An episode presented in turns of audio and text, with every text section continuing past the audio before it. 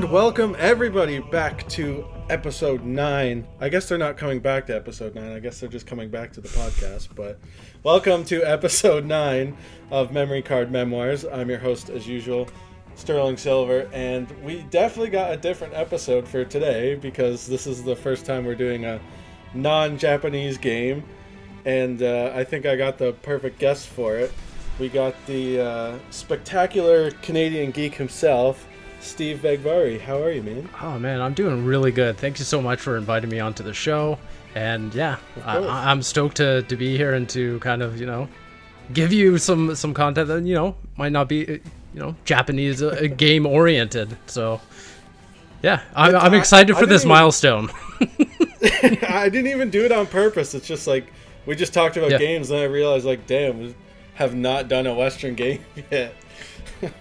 Well, yeah, yeah, it should be good. Uh, why don't you uh, tell some people who you are, what you do? Absolutely, yeah. So, uh, yeah, as you said, Steve Vegvari. Uh, I am a host on the Canadian Geekcast, uh, a Canadian-centric podcast, um, and I'm also a freelance writer, uh, going around and doing, you know, a whole bunch of uh, mercenary work for websites like iPhone in Canada, Console Creatures, Squad, Mobile Syrup. Uh, I also do some work for uh, the Canadian Game Awards as well, doing content writing and hosting for them.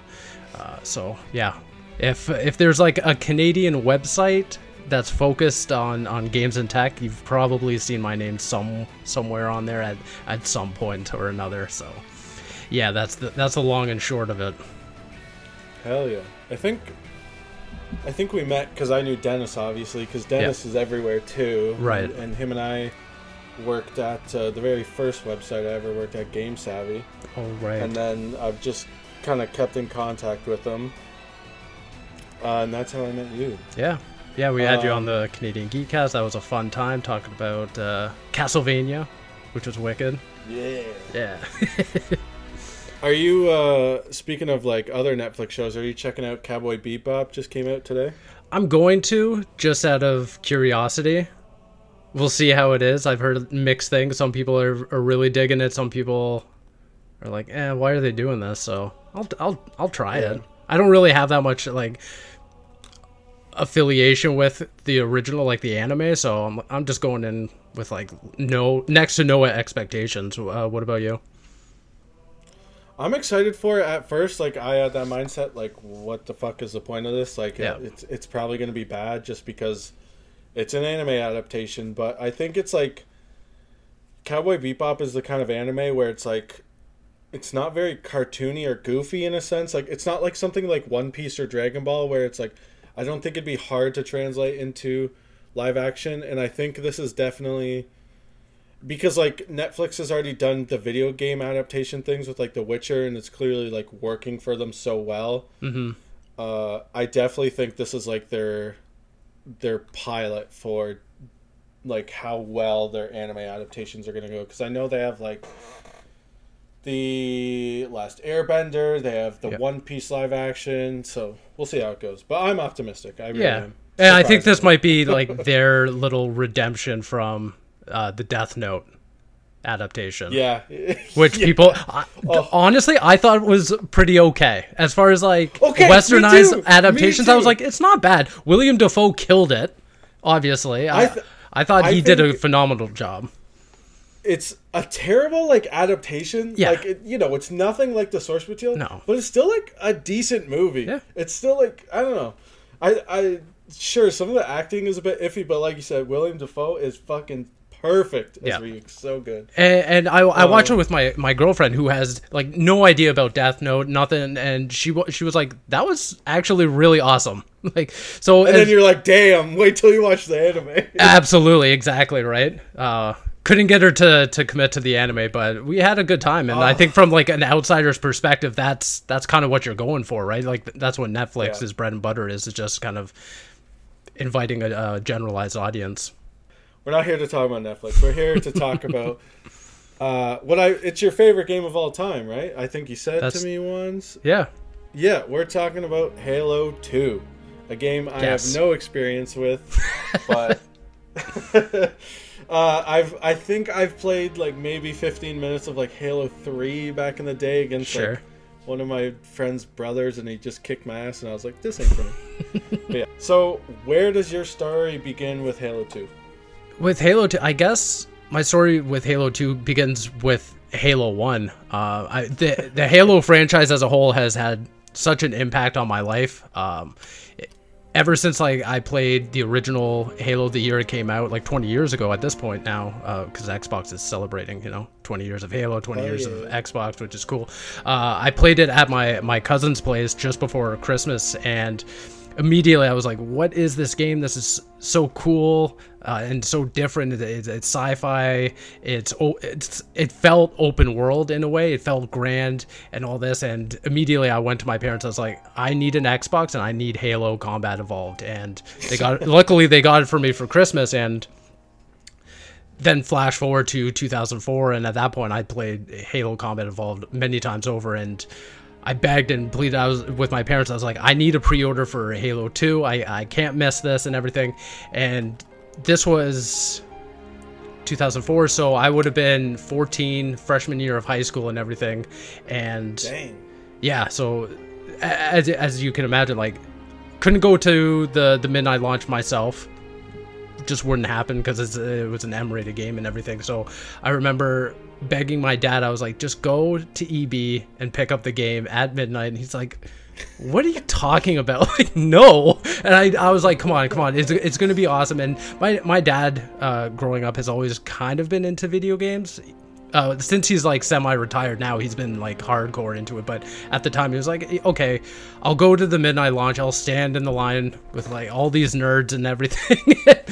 and he begrudgingly came, uh, did it and came back at like midnight. And yeah, I sunk in a couple hours into into Halo 2 that night, and ever since then, I was like, "Holy shit!" They they're nailing this. They're evolving everything I loved about Halo Combat Evolved, and just just bumping it up to the like the tenth degree and ever since then it has just been that game i it's kind of like comfort food in a way and it's kind of that game that i can just go back to and pick apart and criticize but at the same time appreciate every little bit from the story the uh, just the the gameplay elements and even the music. The music is just beautiful in that game. And yeah, sometimes I struggle between calling this one my game uh, my favorite game of all time or Super Mario World. Like those are the two games that I grapple with because I just put them on such a like such a such a pedestal uh, be- yeah. between those two games. Yeah.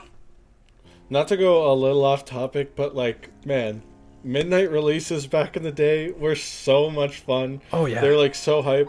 So actually, I went to one last night for Pokemon. Like my the, oh no kidding the EB Games, which I just found out they're rebranding back to GameStop. Eh, I did yeah. not know that. Yeah. I didn't know that at all. I, I just found out last night, and they're like, "Yeah, we're doing a midnight release for Pokemon." I was like, "Damn!" I I literally haven't been to a midnight release in five years. Back in uh, 2016, I was like, "This is this is really cool." I went by myself, and like it was a little cold, so it wasn't as fun. Sure. But I find like you always like I don't know. I always like strike up a conversation with a stranger, or yep. like you know, everyone's just super excited. It's a nice time and you know we're all there for the same reason so we all have something in common but oh absolutely. Yeah. i i used to love the midnight launch uh, like hype and everything. I think i can't remember what the last one i went to. It might have been the original destiny was the last one i went to. So that that was quite a while ago at this point maybe like five years or so.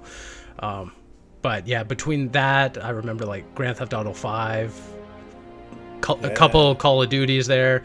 Um yeah so some really great midnight and like you said like the collective like hive mind of everyone just gathering to one place and just striking up conversations with strangers was actually a lot of fun. Yeah i miss it. And you know i'm sure uh over the past like two years like covid had an impact on you know that being a thing. But anyway yeah. uh uh what was like the big difference? Like what jumped in quality so much from Combat Evolved to Halo 2? I think just in terms of the scope of uh, whether you take a look at the gameplay or the story, Bungie just went and blew everything up. So Halo Combat Evolved I mean, for the for the uninitiated, I guess, it's just this like singular story of Master Chief landing on a Halo ring and just fighting the Covenant and the Flood. It's a very like basic story of good versus evil kind of thing, and you don't really know why um, this Covenant army is really against humanity. You don't really understand what the the Flood is, which is are these like parasitic creatures that can like latch onto any kind of living being and just like create or make them like a host essentially for them. And, and, it's a very just basic story. And once you get to Halo 2, they took everything and just like blew it up. So then you start getting into the the Covenant army and looking at their factions and their inner workings uh, to like a political degree and and the flood and what controls the flood and why the flood even exists in the first place and then you see just humanity as a whole and you get to see earth for the first time in, in this in this franchise.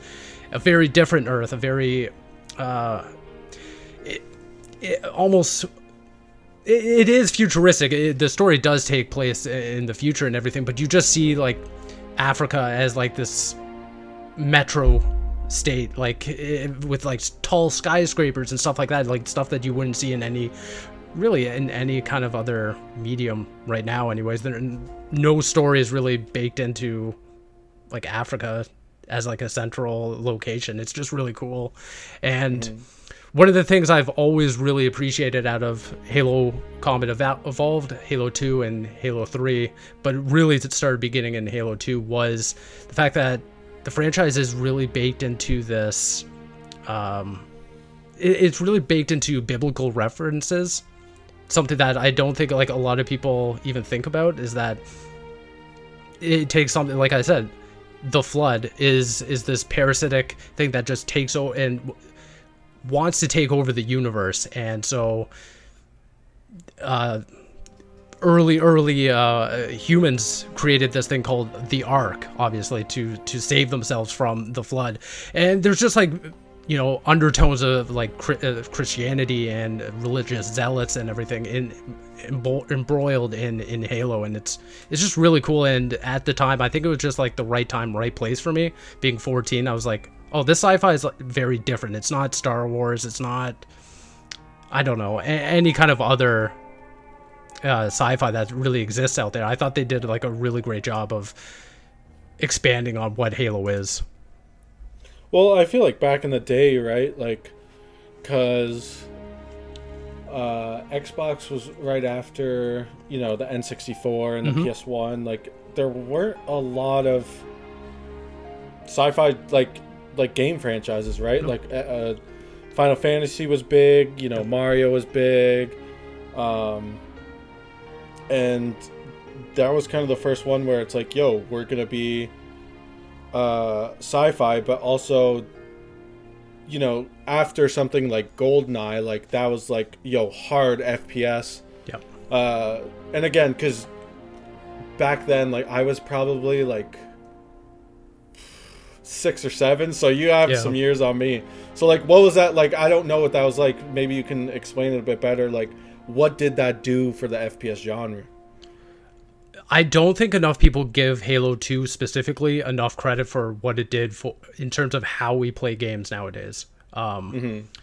you, you have to remember that Halo 2 came out two years after Xbox Live first launched, and at, at that time it was very minimal. I think like the first couple games were like a Madden using yeah. like online support and stuff like that. Halo 2 was the first to be like, oh, you have to get Xbox Live to play this game. Like it, it was it was that um, like must play game, and it introduced matchmaking.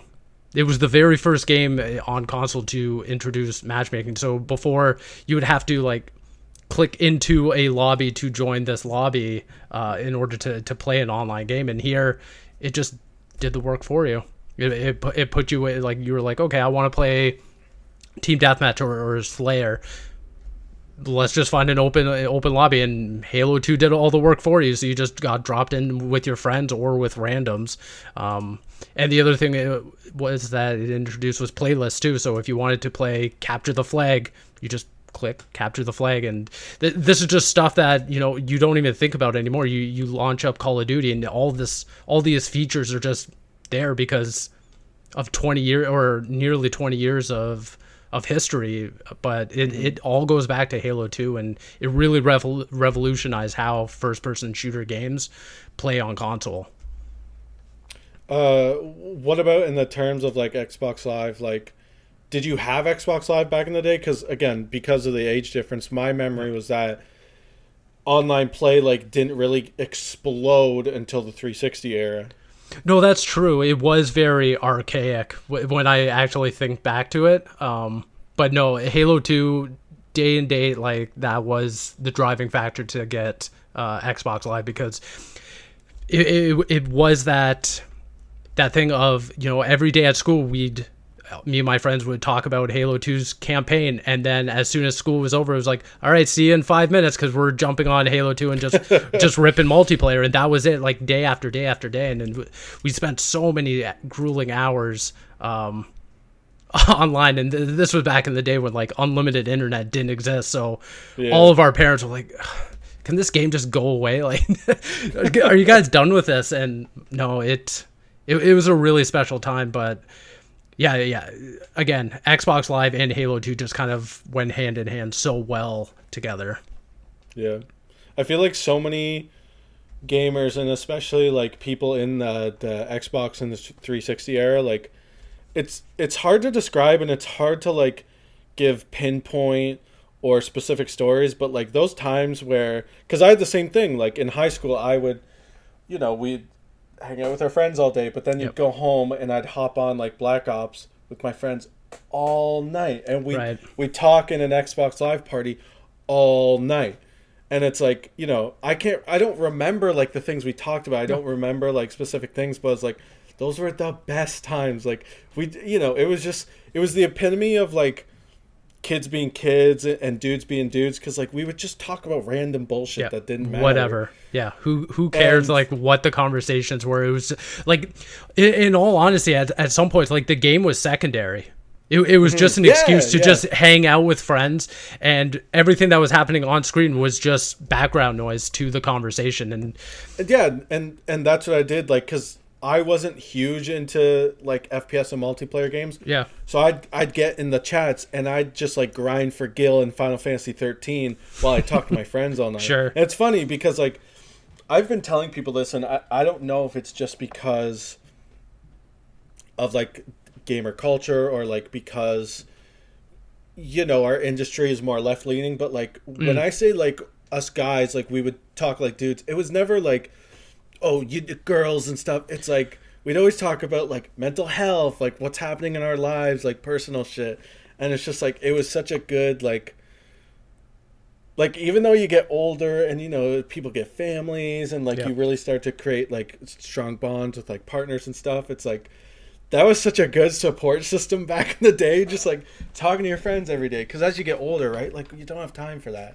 No absolutely. And yeah it was very therapeutic it was very cathartic to to be able to like like you said i mean now it has such a such a negative meaning but like to have like this boys club where you could just talk about what happened at school and to have that support system or what's happening at home because like maybe it's just you're talking about something that you can't talk about with your parents or something or your siblings yeah. you don't feel comfortable but but just to have this group of friends uh, that you could just talk to and be able to do that over an online game it's just amazing and a lot of that you know was attributed to halo 2 like that was the the epicenter of online gaming um, on console just as a way mm-hmm. like doom and and wolfenstein were so influential to first person shooters and games of that that kind on pc that's halo 2 on console mm-hmm.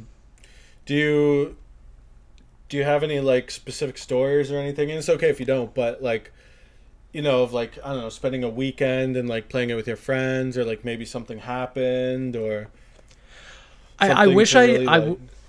I wish I did, and the the reason I probably don't is because that whole era was just like a blur, like it all meshed together so well because, yeah. like I said, it was almost like an obsession where every day it was, it was every weekend, right? It like, was every like weekend. Like I couldn't pinpoint one thing versus another because it all just felt like it happened at the same time kind of thing although the, the one thing i do wish uh, that i do want to kind of bring up and that i have such a fond memory of is that at the time and this is again a, a pro, like a bygone product of, of halo 2 was that online the game had like proximity chat functionality for better or worse what, what would happen is yeah for for better you can imagine where this is going but for, for better or worse like the closer you got to like a different team, they would be able to hear you. So, I mean, from a strategic standpoint, like, yeah, it sucks because you'd be doing callouts or like strategizing with your teammates and they'd be able to hear and counter that.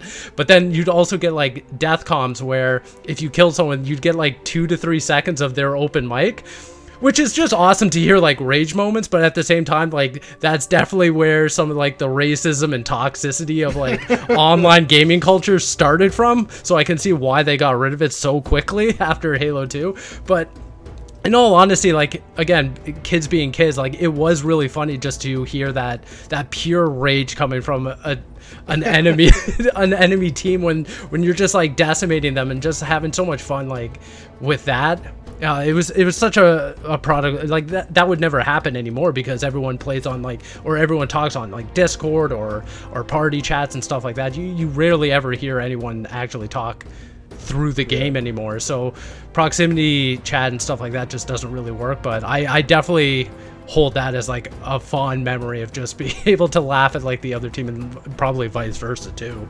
Probably people laughed at me when I was like, oh, fuck's sakes, like how did this guy kill me and stuff like that. Like, yeah, so yeah, that's definitely definitely one thing I I look back on very fondly. My favorite was always like when you kill someone and they have like that moment of clarity where they're like, "Man, fuck you," and then they're like, "That was pretty good though, good job," and you're like, "Yeah, yeah, yeah." yeah whenever you get like the wholesome, like, "All right, that was pretty good, dude," like that that's that's a rewarding moment. Yeah. Uh and like I, I feel like it can't be overstated how just that communication effect like you said just like having uh, a way to do chat and like call it to your friends like uh, for things like discord or xbox live parties or even things like esports right? Like i'm sure this mm. game was such a huge like precedent to something like esports. Yeah. Um but again it's just cool especially for somebody like me or probably some of our listeners who were a bit too young to be there in that time. Sure. uh, what about the story of Halo? Because again, for me, I have no idea what it's all about.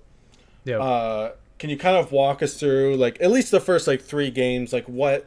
Again, I don't even exactly know. I know who Master Chief is, but like who he right. is, what he does, why he's important, stuff like that. Sure.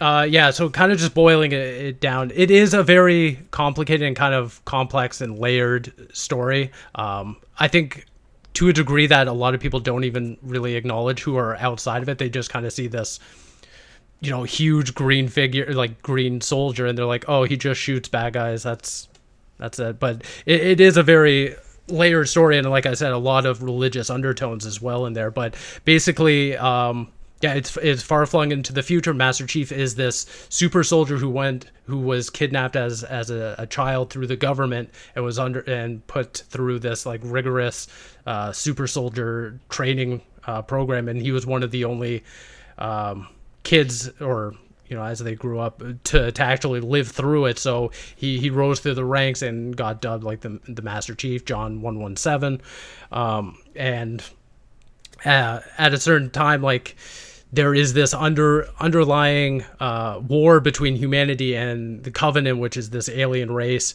Um, at the time, you don't really know why they're fighting; they're just kind of fighting, and your your Master Chief and you're in cryo cryo sleep, and you're aboard this ship, and as they're trying to evade evade the Covenant, they come across this giant halo ring in space. This just circle and they they end up crash landing on it and it has different biomes on it like uh, on the inner circle. And it's it's almost like a living breathing world but it's all artificial. And what they just what Master Chief and humanity discovers is that there's a series of Halo rings throughout the galaxy, and they're all put in there to basically be a a final uh, stopgap in the event to stop the flood, which, as I mentioned, is this parasitic um, creature or like parasitic group of creatures that can just latch onto any living organism, kind of take over their mind and make them more units of the flood essentially.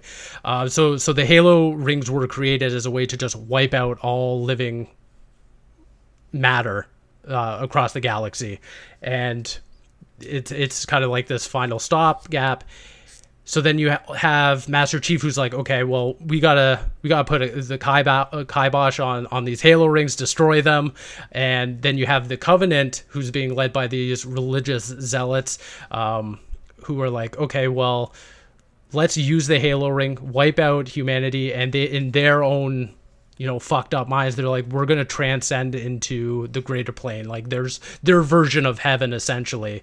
So they're thinking like okay we're gonna use the halo ring wipe out all of humanity save save ourselves. But in the in the end like they're actually just you know causing even more chaos. So you have these like this almost like triangle of of humanity the covenant and the flood kind of all going against each other with like their own like political political gains and all that. And yeah you start being introduced to various other other characters like the arbiter. And then you have cortana who a lot of people who don't even know a lot about halo probably probably know she's the blue ai um, and, and, yeah that's basically the the long and short of it of just master chief is just out to save humanity and and the galaxy.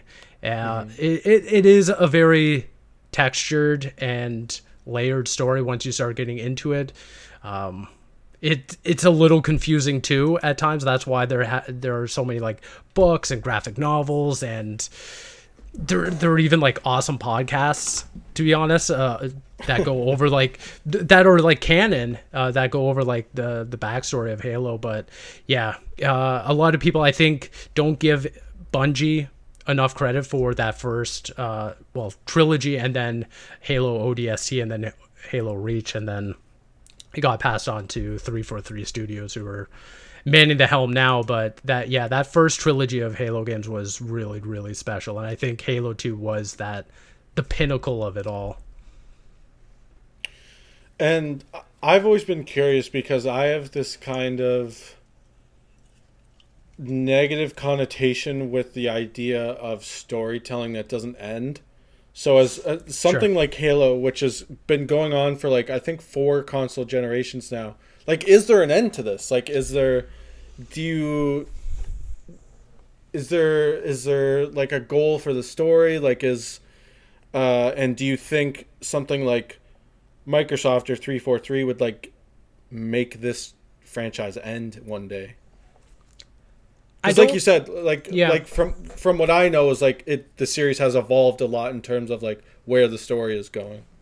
Yeah, no, no, for sure. I I struggle to say that it will ever end because Master Chief is Xbox. You you yeah. can't think of the console without thinking of the Green Soldier, right? Mm-hmm. Um, that being said, though, there is a stop.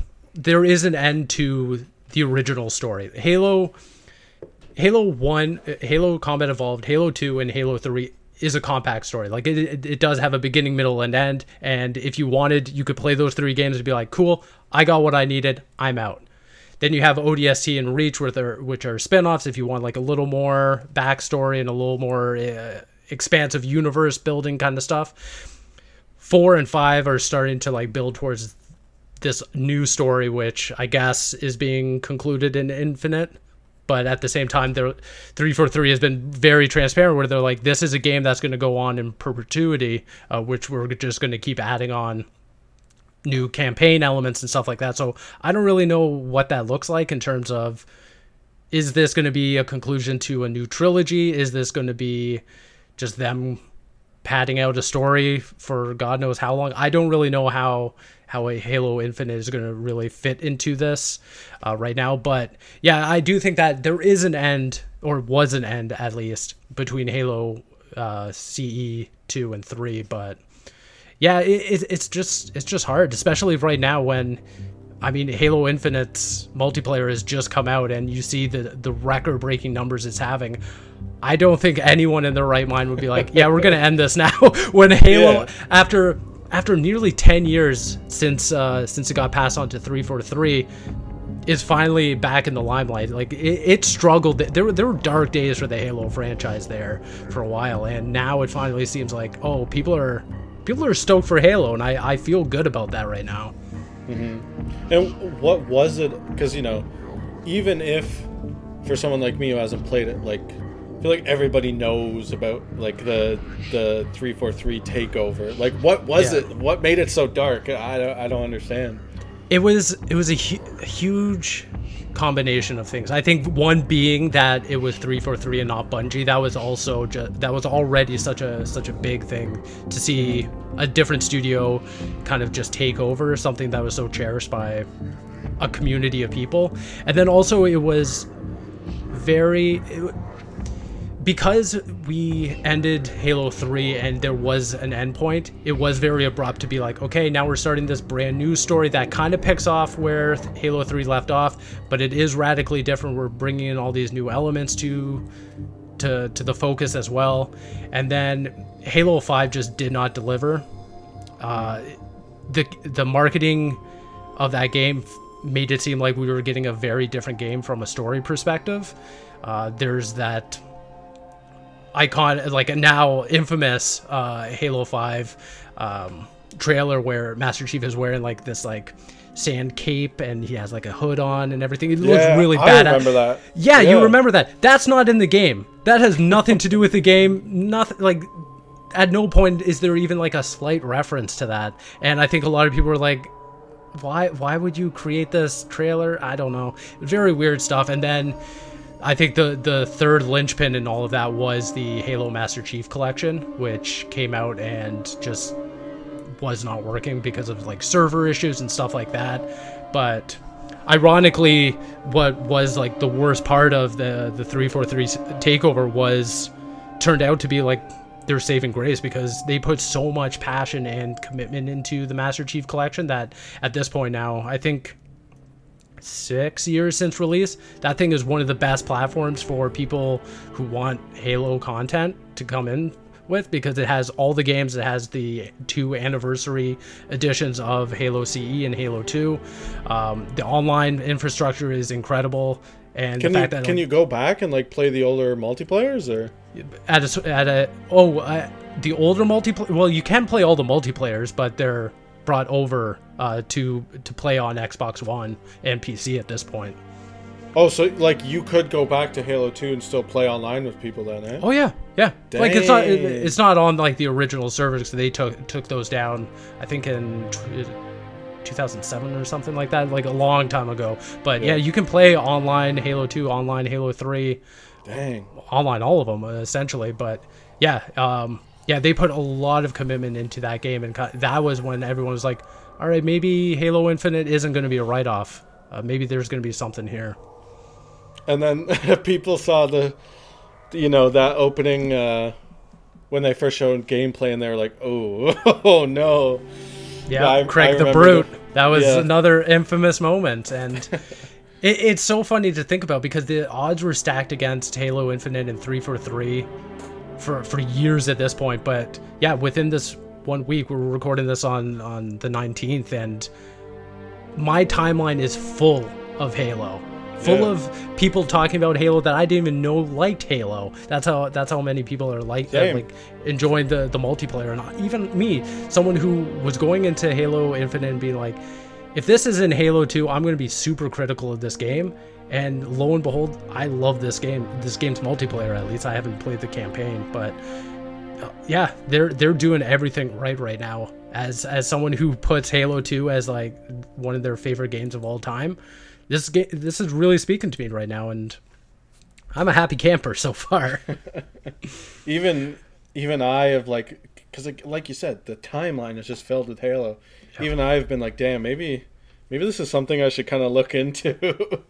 Uh, is it is it like Call of Duty in that sense of like, uh, nobody plays Call of Duty for the story. Like everyone plays for multiplayer. Right. Is it like that now, or is it still like people are still super interested in the story? I think it's both. Uh. I think you you have speci- I think you have three groups of people who are you know the diehard competitive multiplayer people, the campaign focused people, and then the mix of both, which which I I fall into that camp. But I do think that more people are interested in the story and multiplayer aspects of Halo more than you see in like the Call of Duty uh, division, where people are like, campaign is so secondary at this point to Call of Duty that everything's just about the multiplayer. Um, but truthfully, Halo is kind of the antithesis, or like kind of like the polar opposite of of Call of Duty. To be honest, in in every uh, fashion of of how you play online, it, it's just so different.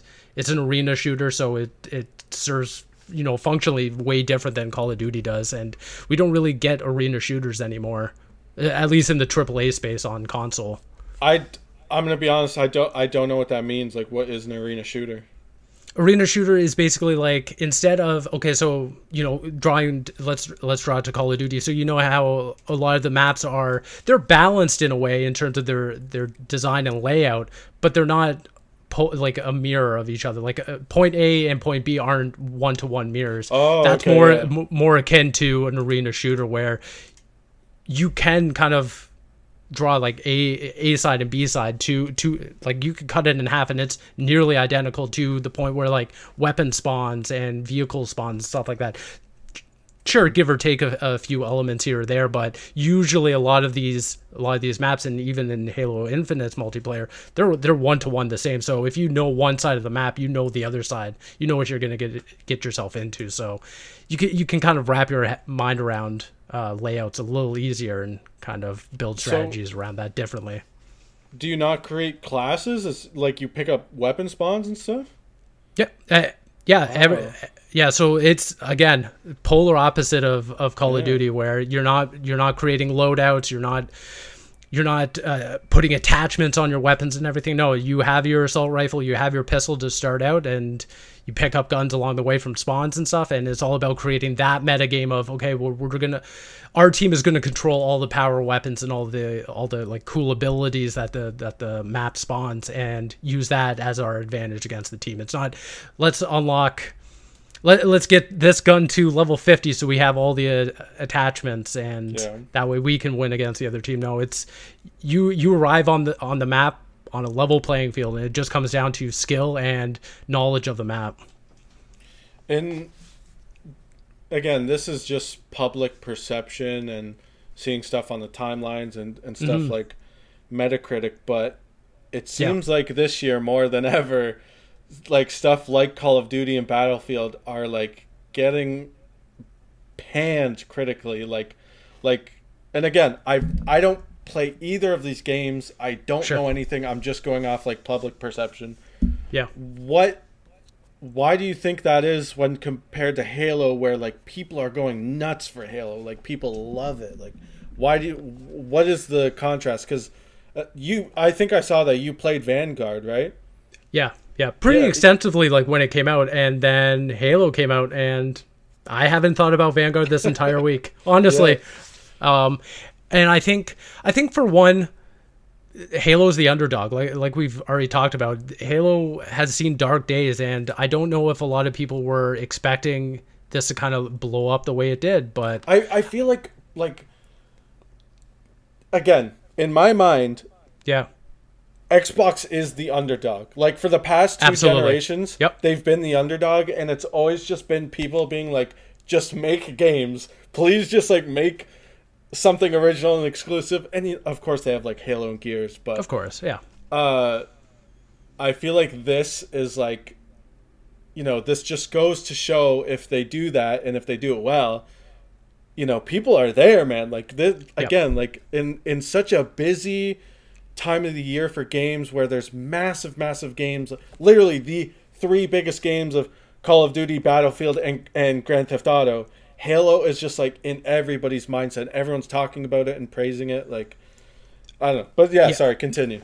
No, I was going to say, I think for everyone at 343 they're thanking their lucky stars right now because the the odds were stacked against them especially this year like you said you have call of duty coming out with which is always a behemoth every single year you don't even have to bet your bottom dollar it's going to sell a lot of um, a lot of uh, copies and battlefield was kind of like the wild card where it could have gone either way i was like ah people are either going to love this game or kind of just forget about it. Mm-hmm. And Halo was the one where even I was like, out of the three, I don't know if a lot of people are gonna jive with Halo because just the public perception and how easy is it gonna be to kind of attract a new audience to it. Um, to an arena shooter where everyone is so used to the Call of Duty model, right? Mm-hmm. And yeah, Halo came out, or, or, sorry, Call of Duty came out, and a lot of people were like, "Nah, this isn't it, Chief." Battlefield came out, or at least it's like uh, early access,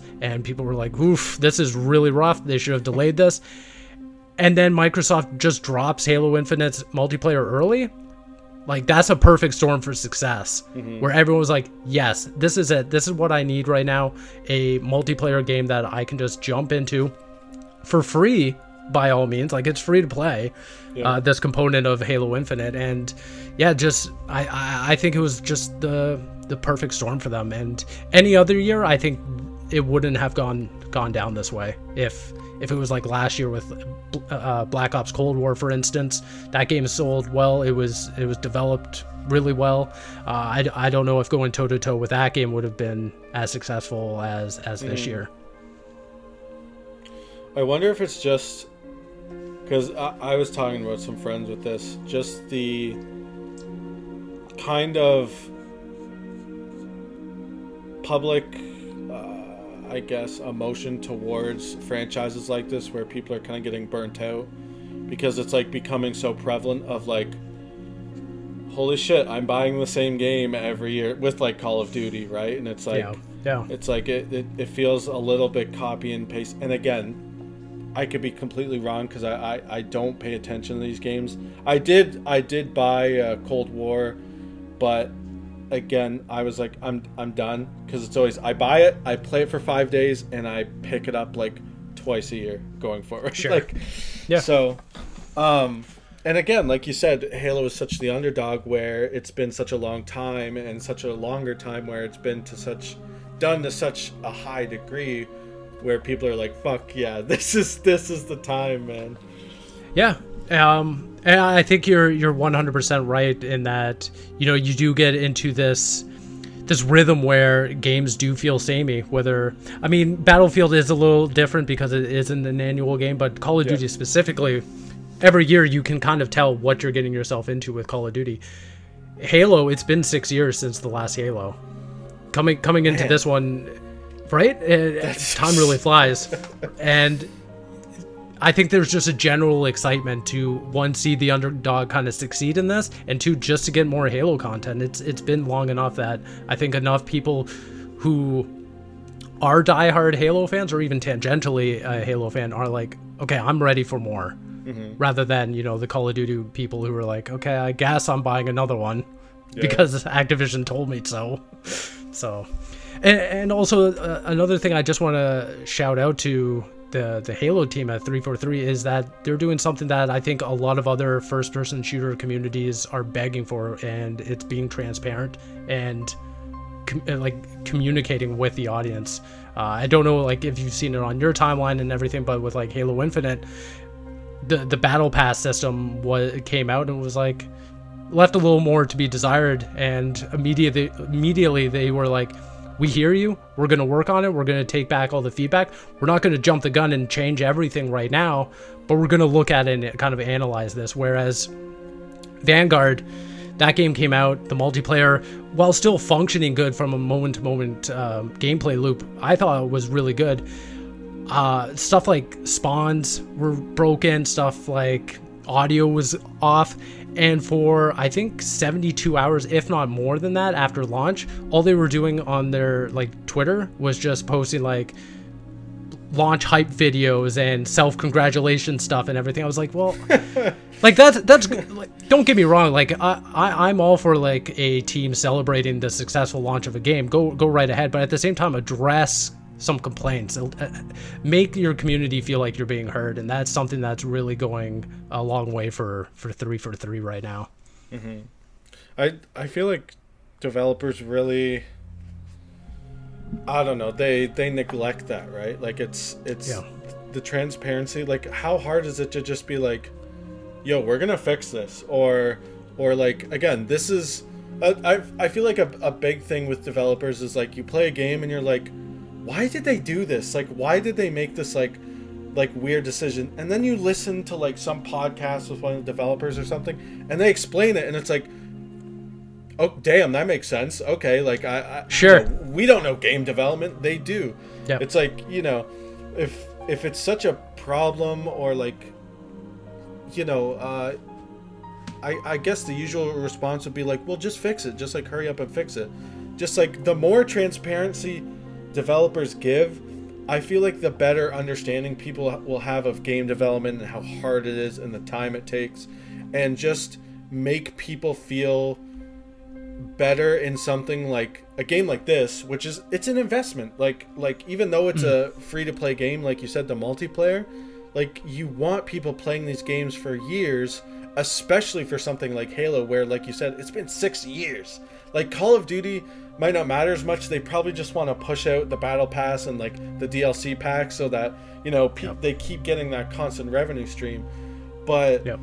if you do it right, and it seems like they have, uh, just from public perception of what you said, like people could be a talking about this for a long time, or b this could be a lot of other people's Call of Duty too, where they might try it, or somebody who hasn't played for 10 plus years comes back to it and they're like damn, this is awesome. Like, this feels like it, it was back in the day.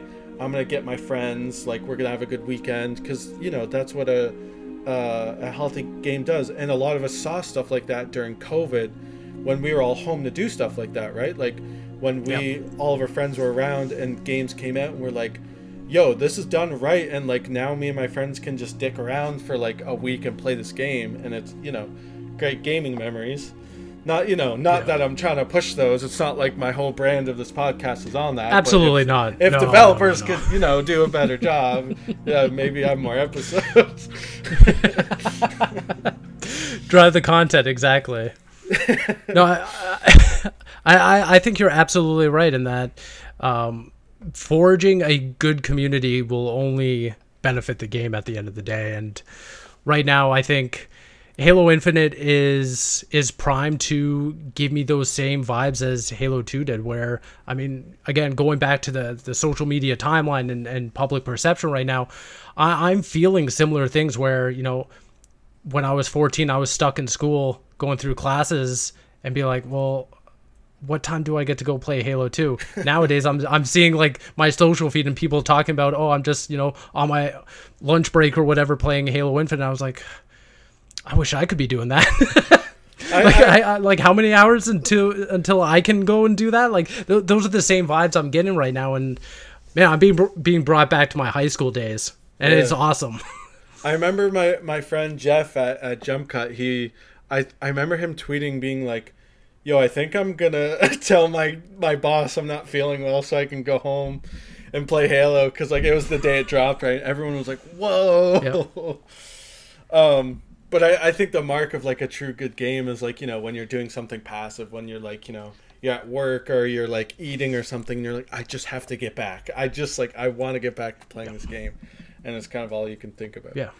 But uh yeah and i think those kinds of experiences are kind of few and far between nowadays. At least for me i i don't get that very often where i have a game that's like super all encom- uh, encompassing in, in, in, my life. Like because I review a lot of games, I I, I feel like I, I drop into games, hyper uh, hyper play them for like a week or so, and then kind of just drop out and forget about them. Having mm-hmm. access to like a game like this right now, it just yeah, like like you said, kind of just brings me back to an earlier time where it, it's just really cool cool to see uh, so many people kind of vibe with with a game that I a franchise that I I hold hold on to so deeply. Was there anything either back in the day or looking back on it now with like a new perspective that you wish Halo 2 did kind of different or better or maybe like they corrected it later on? I don't think so. I I honestly do think that for the time and space that it released in, it was the perfect game it needed to be. Um, in terms of like its gameplay, its ingenuity in terms of like introducing these cool uh, multiplayer focused features and stuff like that. Um, its soundtrack uh, was incredible as well. Uh, there's not really too much that I could say. I wish that they did better. I mean, like I said, the Master Chief Collection. When you when you look at the the anniversary edition, that that came out what seven years ago, six years ago, or something like that. Dang. It's still one of the one of the no, even more than that. God, yeah, probably like seven or eight years ago at this point. point, and uh, yeah, eight years ago. Sorry, 2004, 2014. Yeah, so when that game came out, they they redid all like the the graphics and everything that game is still like the cutscenes are still one of the best looking games I've ever seen. Uh, like go back look at cutscenes uh, from the anniversary, and you'd be like, that there's no way that that mm. game came out all those years ago. It, it's just one of the the prettiest looking games, and yeah, I, I don't know. I, I I don't think that there's too much you could have could have done differently with that game when it first came out. Yeah. Yeah, I, I I think that's a, a true testament to any great game is like, you know, 15, 20 years later, it's like it still holds up. Like it doesn't matter if it's gameplay, art style, graphics, like it's yep. it's like dang, I'd still still go back and play this, especially from uh, a game back then uh, like, you know, the the PS1 and N64 era and then like kind of including stuff like the GameCube and the Xbox era like some of those games when you go back are rough. Like they look very rough. And something yep. you know stuff like uh halo or fable like they still look good. Even even like without the anniversary collections like they still yep. look fucking great. It, it, it's so funny. And i think that that goes into just how good the games play uh, from like a very basic level. When I, I remember years and years ago uh, I went and found a copy of GoldenEye and I brought it home and I was so stoked to like dust off my old N64, plug it in, and I was like, oh, this game does not, you can't play this game anymore. like, have you tried yeah. to play GoldenEye in the last like five, six years? It just, you cannot play it. Like, my brain doesn't operate that way anymore. I always tell people, I'm like, this game, like, it's, it's just, it doesn't hold up. Like, it's, it looks terrible too. And they're like, oh no, it's a, it's a masterpiece. It's like when's the last time you played it, man? exactly. And some of those games, like you were saying, going back to like the the PS1, PS2 era, or like PS1 N64 era, just let those games be because yeah. they just don't hold up anymore. They don't follow like modern conventions. Luckily, Halo Two does uh, from a base level. Mm-hmm. And it, I'm curious, like, what was it that made you choose Halo Two over Combat Evolved? I think I think just because of everything it did to enhance Combat Evolved. Uh, from oh, okay. like the story to the gameplay, the music, the settings, everything about it just elevated combat what Combat Evolved was, and then adding to it the the online infrastructure was just so revolutionary uh, for the time that, yeah, it, it, was just a better built game from the ground up uh, over mm-hmm. Combat Evolved. Is there anything else you want to mention about it, or kind of briefly discuss, or? I don't think so. I think I think we. Uh, I guess I guess the only thing I, am I'm, I'm really curious about from from your perspective, being an, an outsider and everything, growing up, did you know that Halo Two had this kind of following in, from the community? Like, I, I, I don't think that you'd be hard pressed to talk to like a Halo fan and and have them say like Halo Two is the best game out of the franchise. Yeah, yeah. Maybe maybe they'll say Halo Reach or something. But from an outsider perspective, were you aware of that? Were you cognizant of that at all? No, uh, I remember we discussed this like in our DMs earlier. Like I have had such a weird gaming history where it's like because I had some like the PS1 and I missed all the classics on that and I had an Xbox, and the only real Xbox classic that I played was Fable. I didn't play any Halo. Uh, when I got a 360, I didn't play any Gears of War. Um, and I, I didn't really learn about Halo until, uh, like I said, my, one of my friend's brothers, he had Halo 3 and like eventually Halo Reach and, and ODST and stuff like that.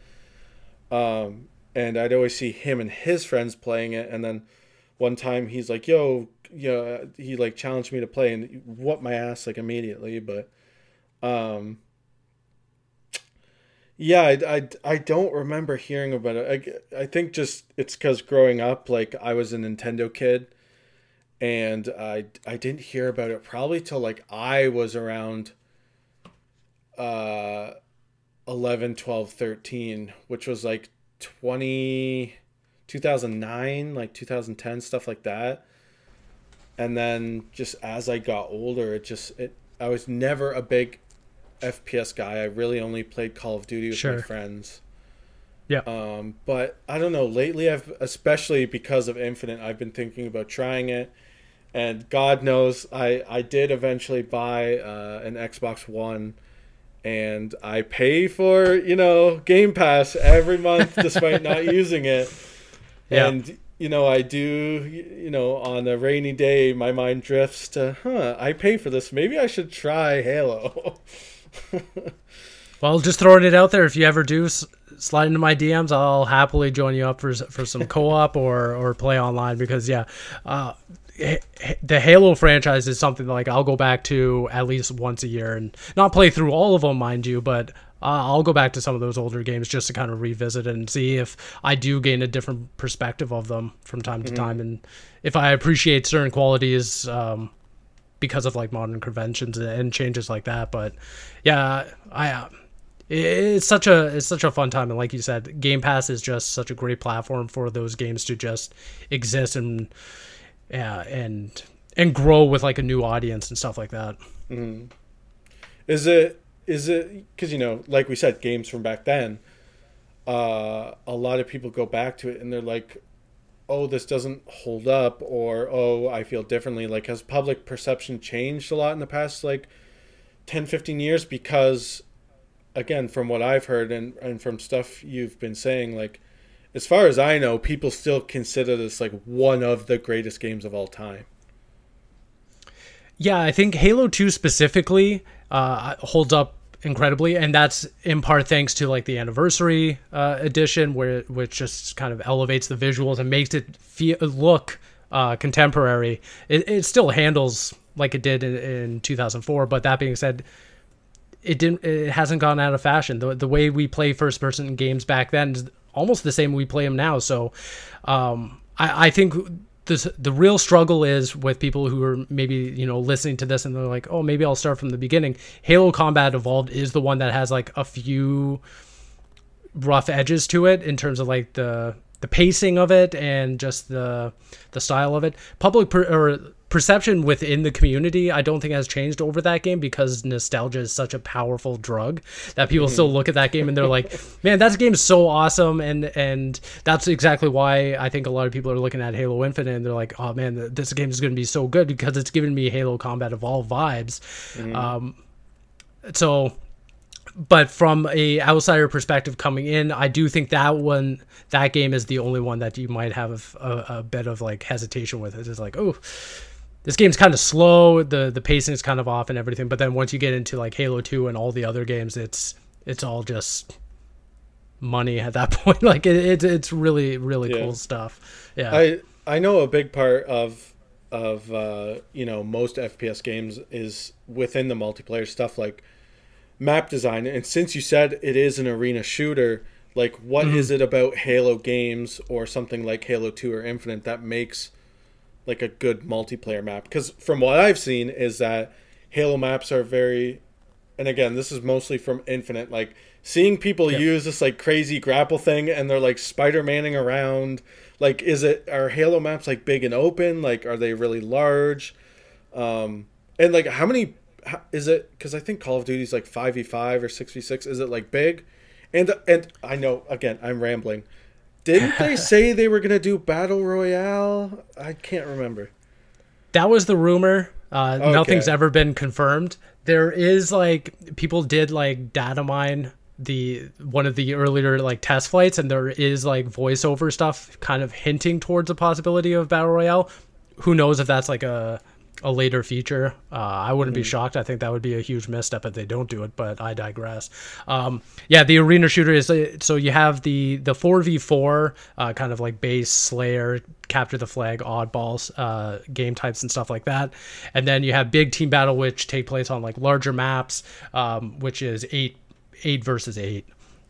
And so it's not as hectic and chaotic as like Call of Duty can be, as especially like battle royale games can be nowadays. But um, yeah, it's it's kind of smaller, and I think the thing about uh, your question of like the Halo maps and what people kind of like about them is just interesting biomes, interesting, just interesting map design. Whether or not it's just having uh, different buildings involved or different ways for or different paths for vehicles to go down and stuff like that. I think a lot of people kind of always go back to calling Halo's multiplayer like a sandbox where it's like Halo is very physics based and mm-hmm. being able to play around with those physics within an online competitive setting makes Halo what it is. And that's that's kind of why you look at like Halo 4 and Halo 5 and people were like I'm not really vibing with this because they didn't capitalize on that sandbox. If you can think of it you can do it kind of mentality.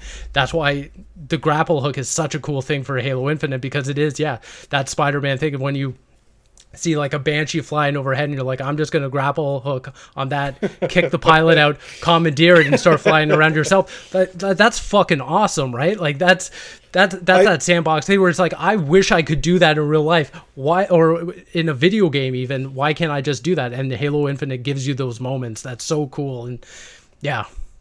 I swear back in the day what i remember from like again the few times i've played was like doing crazy shit with vehicles and like getting on the little four wheeler hog thing and like trying to like yep. launch myself off stuff or like I like booster things or something that like make me yep make me flew or yeah I think I remember I think it was Halo 3 and my friend's brother and his friend they were like there was like this map and then the middle it was like two big jagged I don't know I can't like I don't remember that well but it was like they would like drive vehicles off it and like jump off and they had these like energy swords or axes or something. Oh yeah. And they try yep. to like hit each other while they like flew past each other.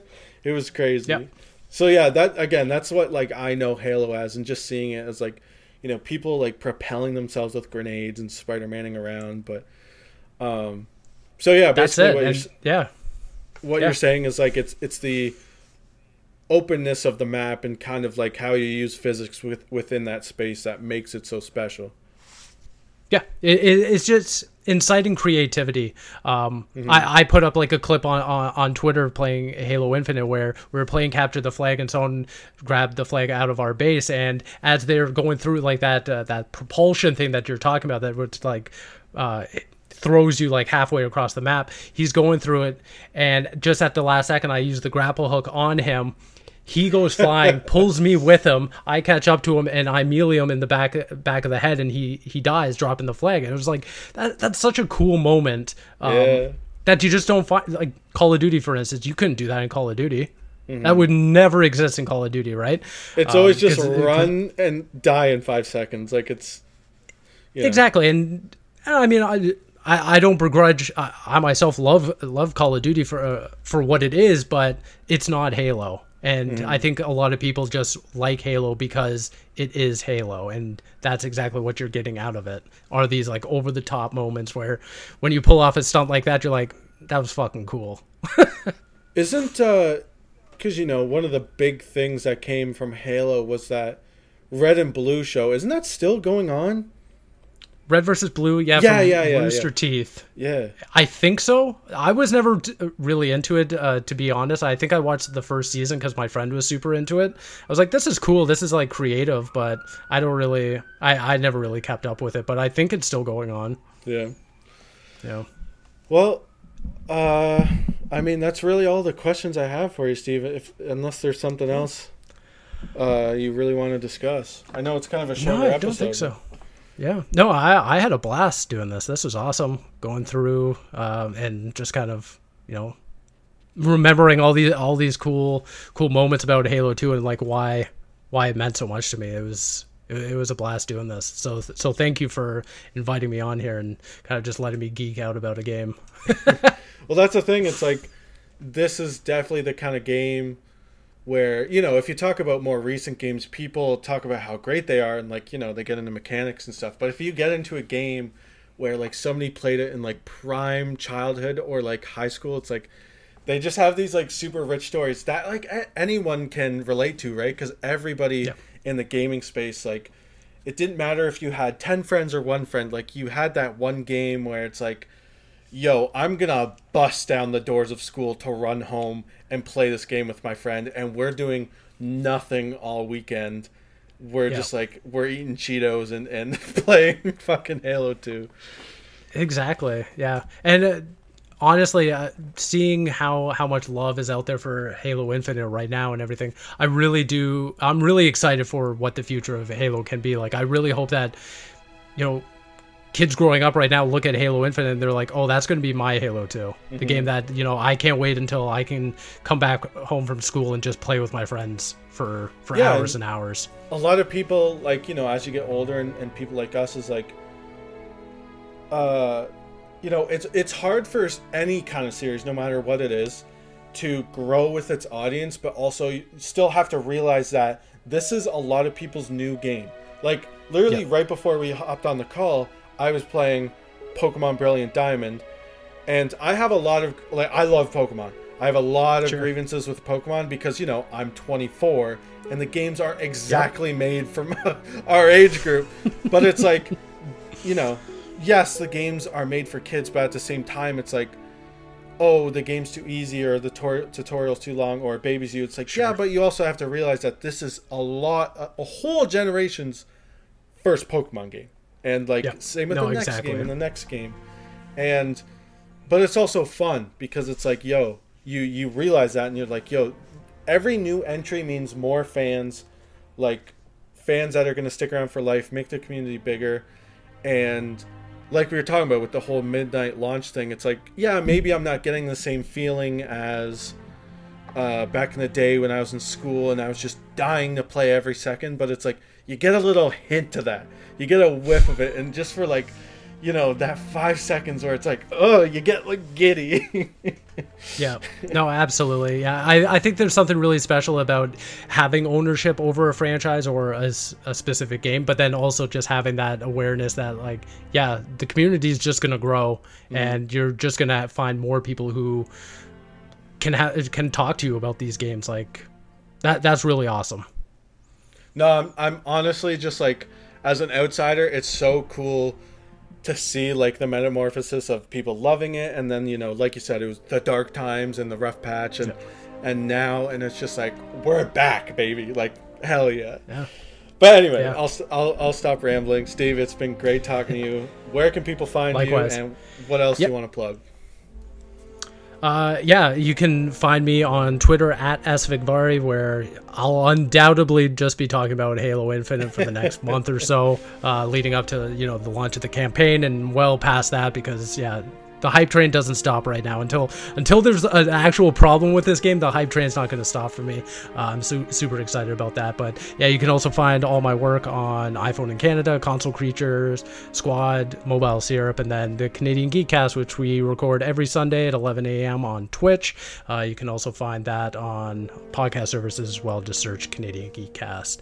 Um, but yeah, thank you, thank you again for uh, for bringing me on here, and we'll we'll definitely have you back on the show at some point to geek out about other stuff. Yeah, this was awesome.